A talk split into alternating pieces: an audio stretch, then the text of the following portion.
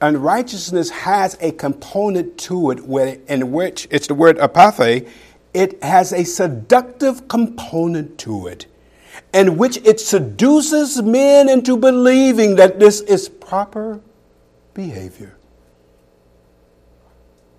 And the unsaved people buy it hook, line, and sinker. And so all deceivableness of unrighteousness in them that perish. And why are they perishing? Because God is a hateful God? Because God is sending them to hell? Notice why they're perishing. Because they receive not the love of the truth that they might be saved. For this cause, God shall send them a strong delusion that they shall believe the lie.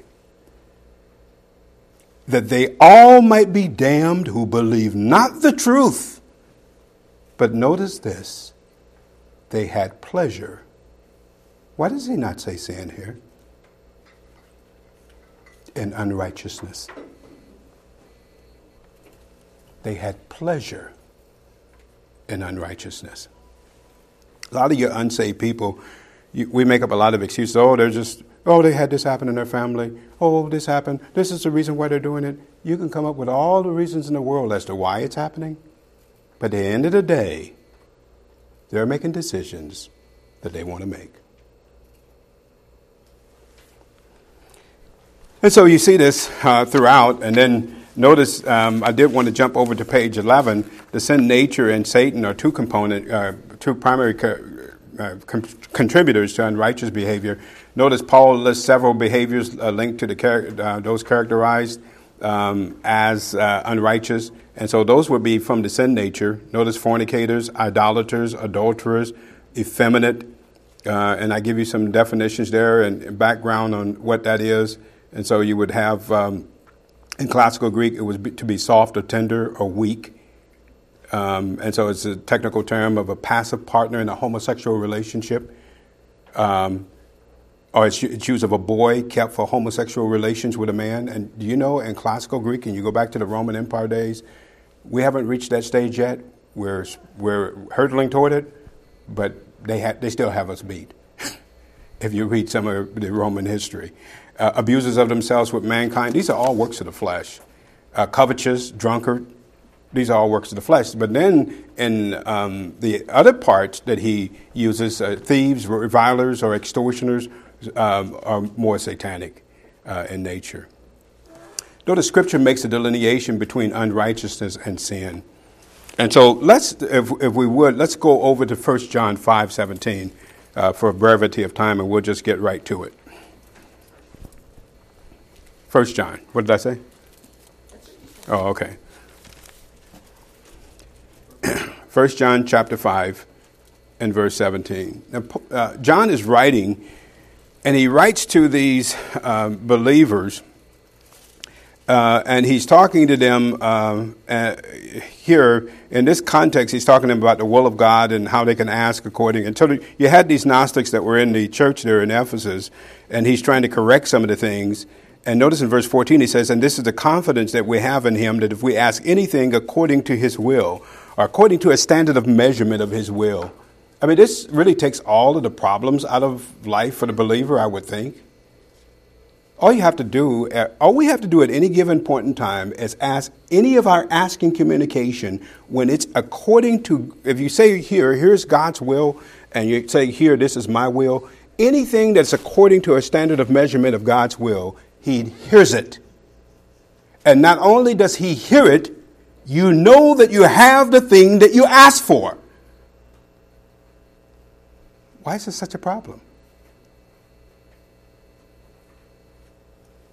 But what happens is that we want to ask according to our will. And I don't care how many people you get to go along with you, you can get a chain line from here to China. And I'm going to tell you this, and I have scripture behind it. He's not going to hear you if it's not his will. And you're not going to be able to change him in doing that. Verse 15. And if we know that we hear he, that he hears us whatsoever we ask, we know that we have the petitions that we desire of him. If any man sees his brother sin a sin which is not unto death, he shall ask, and he shall give him life. For them that sin not unto death. There is a sin unto death. I do not say that he shall pray for it. So there are certain believers who are doing certain things that are going to lead to their demise. And in their doing those things, John was saying, don't even ask. Verse 18, uh, verse 17. All unrighteousness is sin, and there is a sin not unto death. Now, I want to ask, uh, go to this because it's very important. You have this chart, and I gave it to you. Um, this one. Is it possible to get that note on the bottom up a little bit, John? Remember, we talked about the fact that um, in the Greek, when you have a noun and a noun has an article, it particularizes. And let me just give you a specific example. I saw the boy. If I say to you, I saw the boy, you know that I'm talking about a particular boy. If I said to you, I saw a boy, words matter. You understand that I'm talking about someone who was a boy, but no one in particular. Why is this important? Very important when it comes to this verse. So let's read it and then we'll look at it. All unrighteousness really, you can read it this way all unrighteousness, not is sin, has a quality of sin. It's not equatable. Now, I can explain that to you in a technical sense, but I'm going to show you in a very practical sense. All unrighteousness has a quality of sin, and there is a sin unto death. Now, here it looks like it's saying that unrighteousness and sin are both the same. Right? Well, if that is the case, why does it say this over in 1 John 1 9?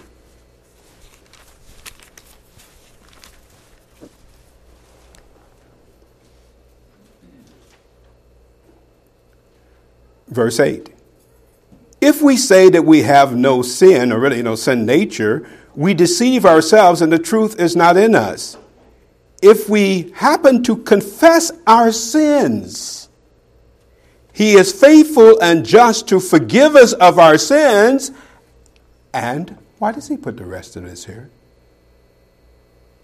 To cleanse us from all unrighteousness. Why is that there? I thought unrighteousness and sin were the same thing. Have you ever thought about it when you confess your sin? Why does he say that? What is the point of why he says that? We deal with the first part. Very few people deal with the second part. And it doesn't even occur to us why it's even there. Now, just a couple of things. So, you have this chart here, and it's mapping out sin and unrighteousness. And one of the things that we will see as you look at the two of them together is that uh, unrighteousness can be mental. Now, why do we point this out? Because it's huge. I can trespass, that's unrighteous. Again. I can trespass. Trespass is unrighteous. And what is a trespass? I determine to do something that is lawless. Even before I do it, I've offended God, and that's unrighteous. It can also occur in an action or an activity. Sin, action. And, oops, it must be confessed. I don't see a scripture in the New Testament, and maybe I'm wrong. I stand to be corrected. Do anyone see any scripture that says confess unrighteousness?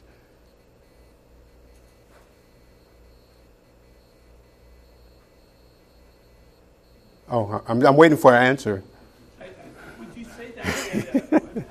Can anybody see any scripture that says confess unrighteousness? And so you, you don't have it. And so let's go back to James, and we have a chart here, and I just wanted to show you this the process of sin. So, sin, and we understand it from the book of James, it starts with this. There are three enemies that you have the world system, the flesh, and Satan. They provide lust, strong desires for each and every believer. Now, some of these um, you have thoughts that go through your mind, but not all the thoughts go through your mind turns into cravings. A lust is a craving. Now, in order for that lust to actually develop and go down through the sin process, you have to have temptation. And so Scripture says that uh, in James that each man is tempted when by his own evil lust he is dragged away and enticed. And so let's go there in James. I don't want to jump too fast.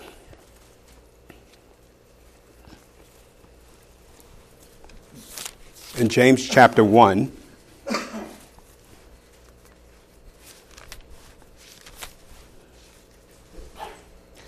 first uh, 13. Let no man say when he is tempted that I am tempted from God. God is not the source of it. For God cannot be tempted with evil, neither tempts he any man. But every man is tempted when he is drawn away. And so notice he's telling you the two components that are involved in temptation when he is drawn away and he is enticed. But I thought, when a thought entered your mind and there was a lust, it's a sin. Isn't that what they're saying all over this fruited plain of ours? If that's a sin, what's a temptation? Is that fair to ask? If a lust is a sin, then what's a temptation?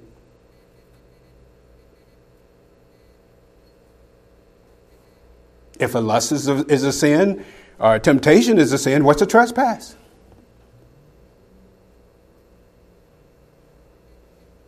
You see, we've gone so far away from what Scripture says that people are making up what they have deemed to be what they don't like, they have called sin.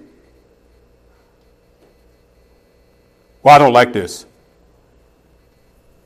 Well, see, if I were making up different kinds of sin, rap music would be at the top of my list.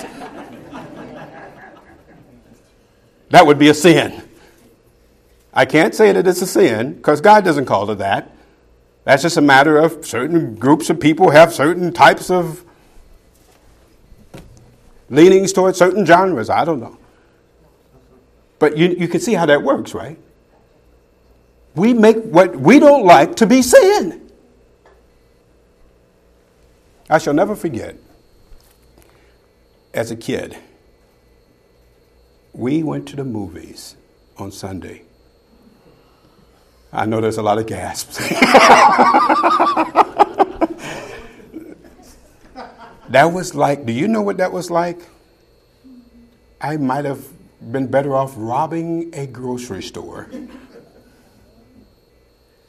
That's how people saw that. And so you have temptation, and then you have trespass, and then sin. Everything that you determine you doesn't always end in sin. Maybe you determined to do it and the opportunity didn't come. Maybe you got online and you wanted to have an adulterous affair and the person said, ah, I don't think I like you. you determined to do it, but you didn't have anybody who was willing to go along with you in that sense. What's also interesting is is this, and we talked about it, and I just wanted to show you this chart. Remember, remember we talked about the fact that Adam trespassed? And so here we have it. and so this is from Dr. Chafer. This is a reproduction of his chart that we got in seminary. Great way to show this. So here, Adam, Eve was completely deceived.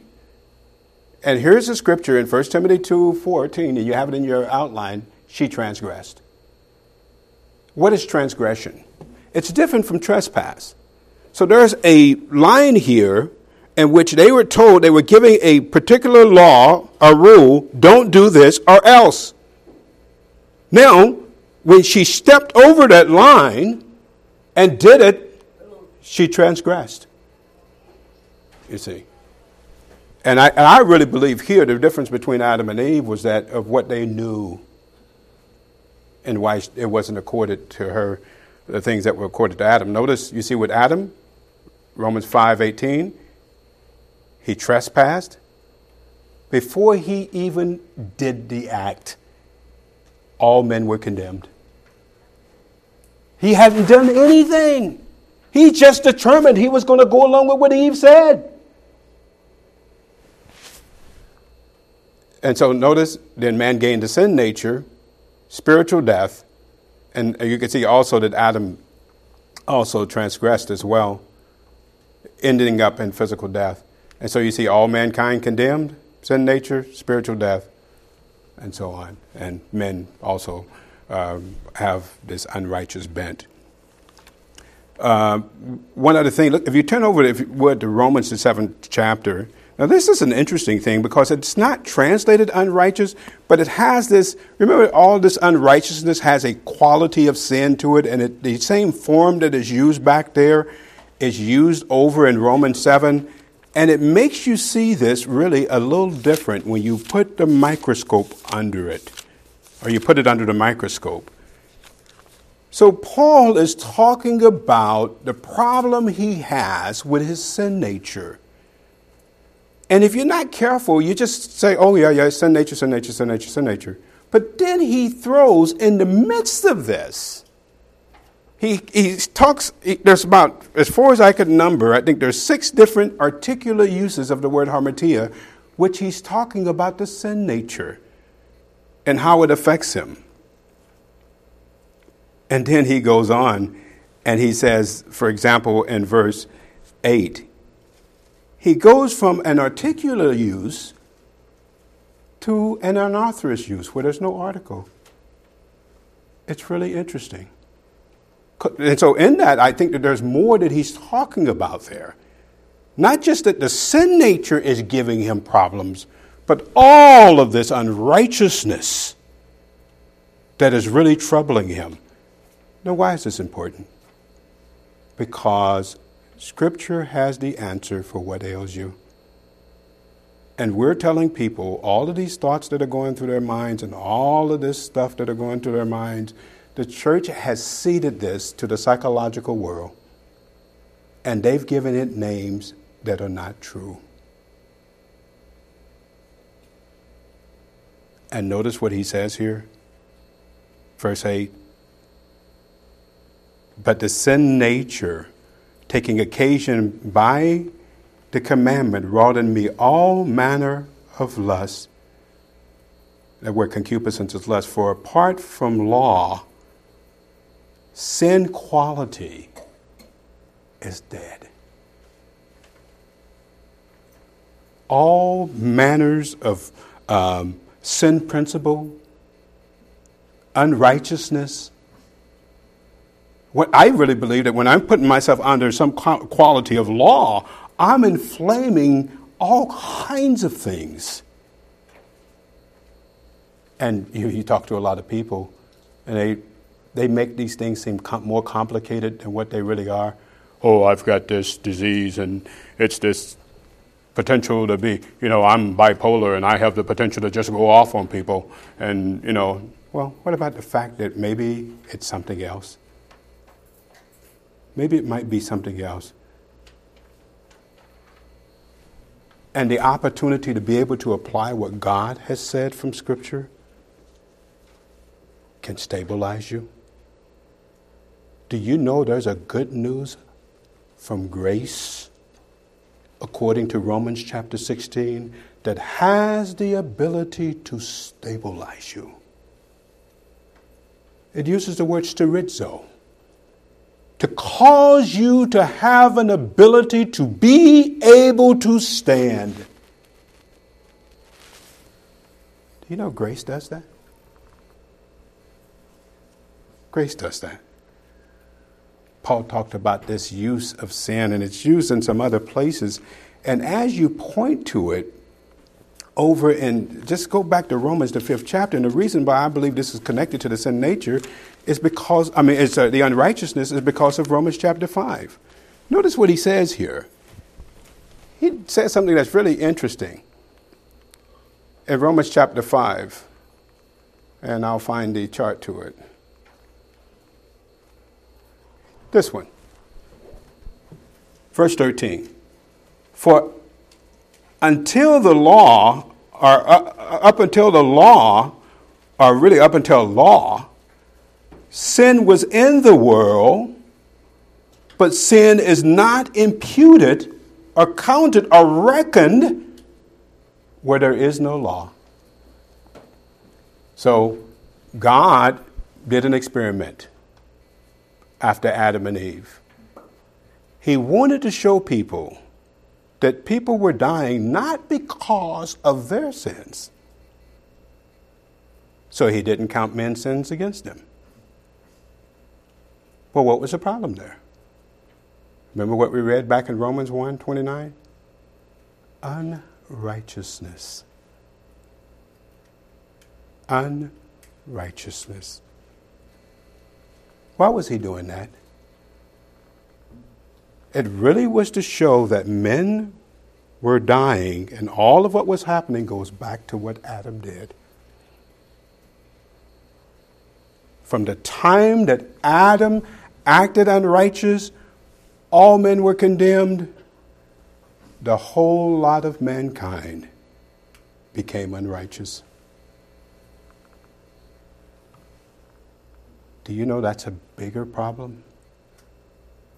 You say, well, why doesn't God make everything unrighteous? I'm glad you asked. I'm going to give you an illustration. How many of you have watched the movie Lean on Me? That's my favorite movie of all time. If Chris is he watching, he will be laughing at this. He goes into this school in the inner city, and it's just a horrible school. And what does he start with? He didn't try to get rid of every single thing. He just pointed out certain things that he wanted to focus on. And that by focusing on those things, that was what he was trying to use to get the school to where it needed to be. And I think it's even more than that with God. I think God is revealing things in each dispensation something about himself. For example, look at this chart.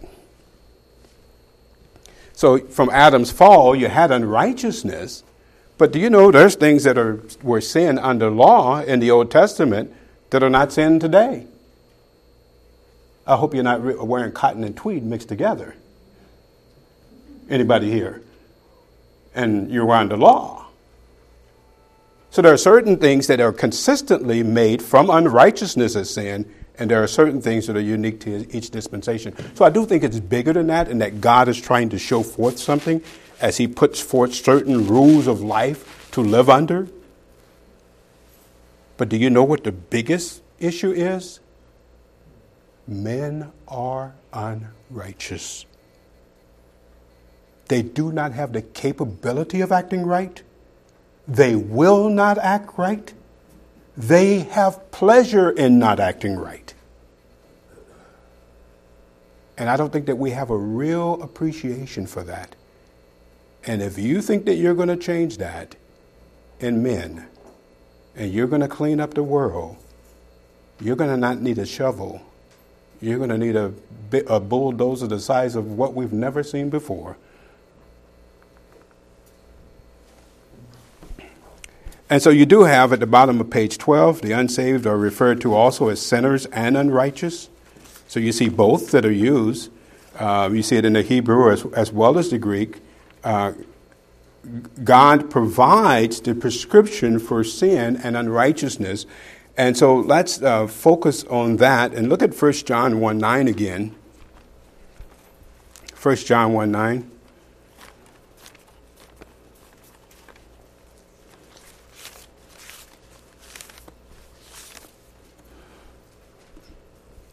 So here's the issue.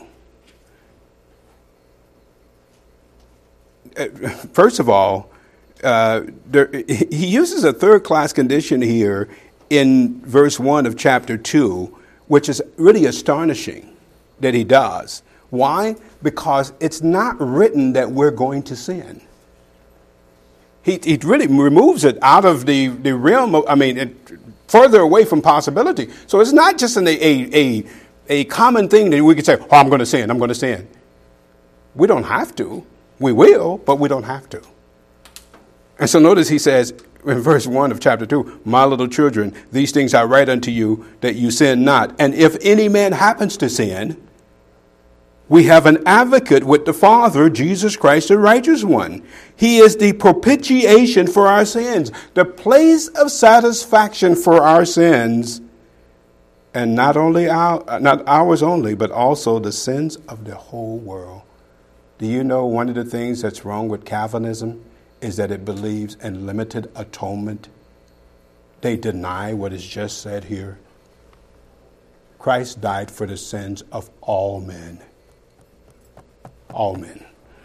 But notice in verse 9, if we happen to confess our sins, again, a third class condition, John uses a lot of third class conditions here in 1 John. And I think the reason that he was using that is to be able to refute some of the arguments of these Gnostics that were in the church. And so he's giving this premise if we happen to confess our sins,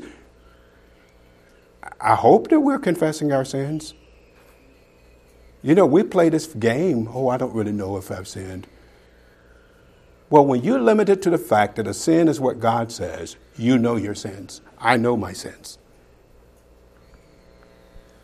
If we happen to confess our sins, notice He is faithful.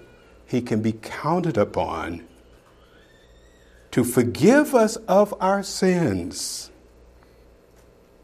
And notice which I think is just equally important, and to cleanse us from all unrighteousness. Now, I really think this is really a problem.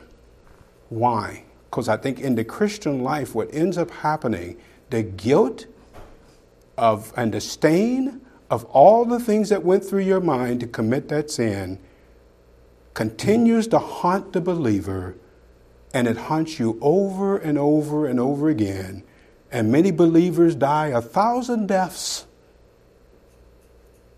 over the thought patterns and the unclean things that it took to get to that sin.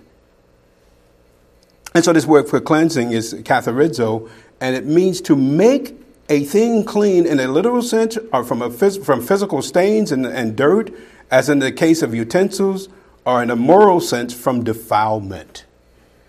And so it's tied, uh, uh, it's used of the removal of that which is filthy and unclean by working, by the washing of water, whether it be metaphorically or physically. And here it's used also in the spiritual sense that God cleans the believer up. All of the thoughts that went into, that preceded that sin. And I always use this as an example because a lot of people say, Well, I don't have bad thoughts. I said, Well, let's do this. You're just such a good, wonderful person. Why don't we just, if you just keep a diary for me and write down all these wonderful thoughts you have, just so we can all just be amazed about them? Why, can you do that for just one day? Oh, no, I want to do that. Maybe half a day? Do you know I haven't gotten a taker yet? My cousin, who was unsaved, said, Oh, I don't want to do that. I said, Well, why? You're just such a good person. You're running around doing all these good deeds. It should be just good thoughts. Those are my thoughts. well, you're a good person. Well, they should be great thoughts, right? Don't you want to share them with the world? You know why he didn't want to do it? because he understands that those thoughts are not good. And most people would not share them with their closest friend. J. Vernon McGee said one time, he says, if you'd have known the thoughts going through my mind, you'd want to get up and get away from me. And he says, but hold on, if I knew the ones going through your mind, I'd get up and get away from you. and so you have this unrighteousness that goes on, and God has the ability to cleanse us from them the guilt of this unrighteousness when the believer doesn't see that God has his capacity and he trusts what God has says. I've confessed the sin. God's going to cleanse me. I put my mind right back on my position in Christ and nothing has changed. But that doesn't happen most of the time when believers get to those, those points. The guilt of the unrighteous behavior that went on. Oh, I just can't.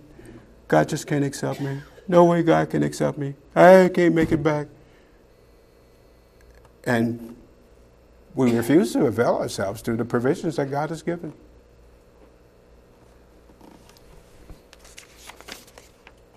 And so Paul urged the believers in Romans chapter 6 and verse 13 as we get ready to close out.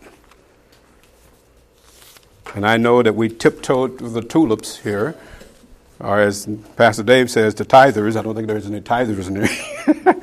But I know that you'll have questions and we can talk about them when we get to the when we get over to the dinner. Romans chapter 6 and verse uh, 13. And notice what Paul says to the believers in, their, in our relationship of unrighteousness.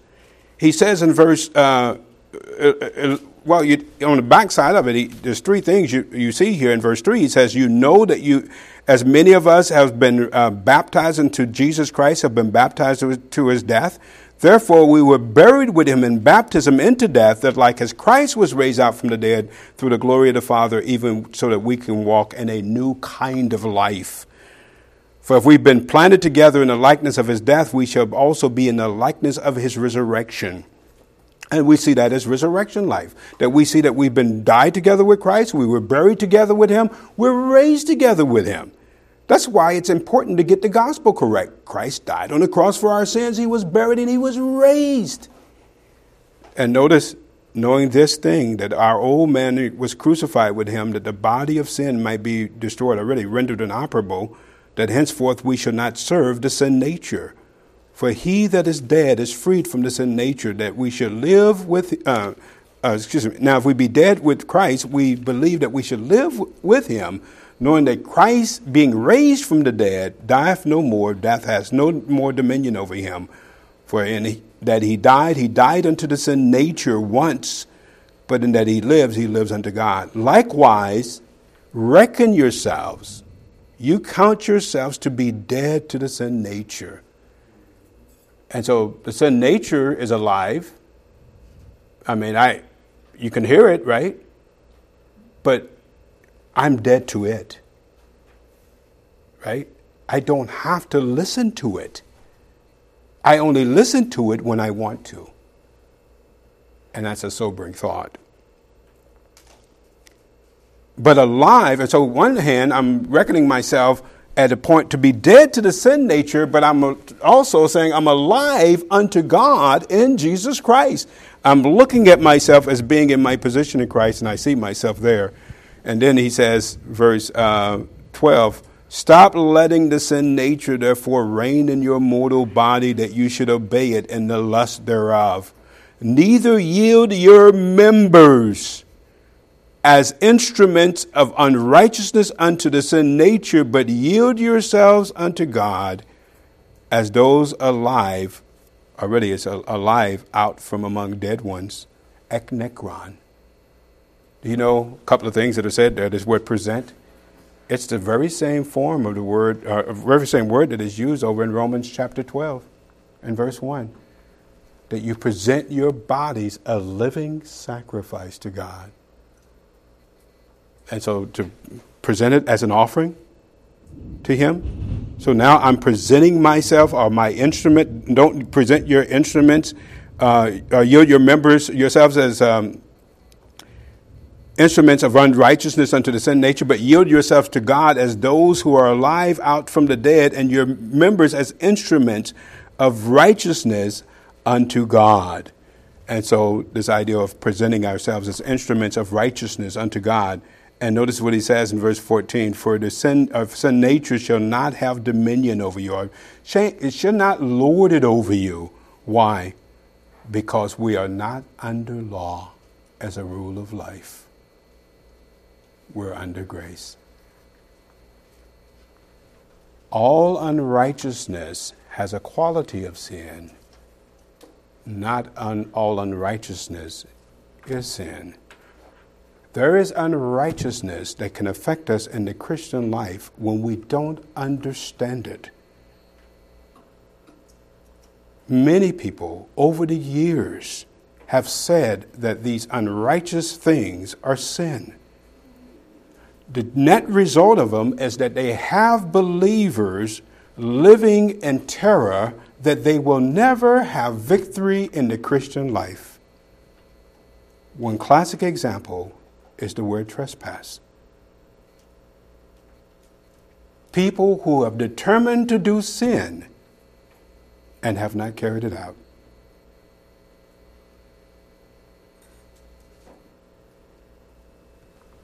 It is highly important that you understand the distinctions that God makes about these things about sin, about righteousness, and as Courtney said earlier, about judgment.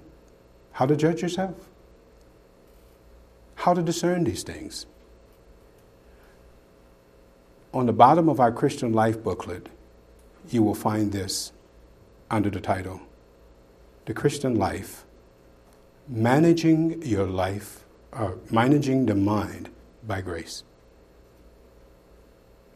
If you will do that, you will be a stable believer, able to be used of God in this dispensation.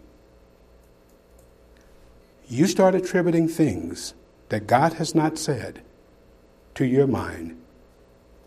And like I say, I don't really believe that the believers need a lot of psychologists or drugs, but I say for the unsaved people, bring it on.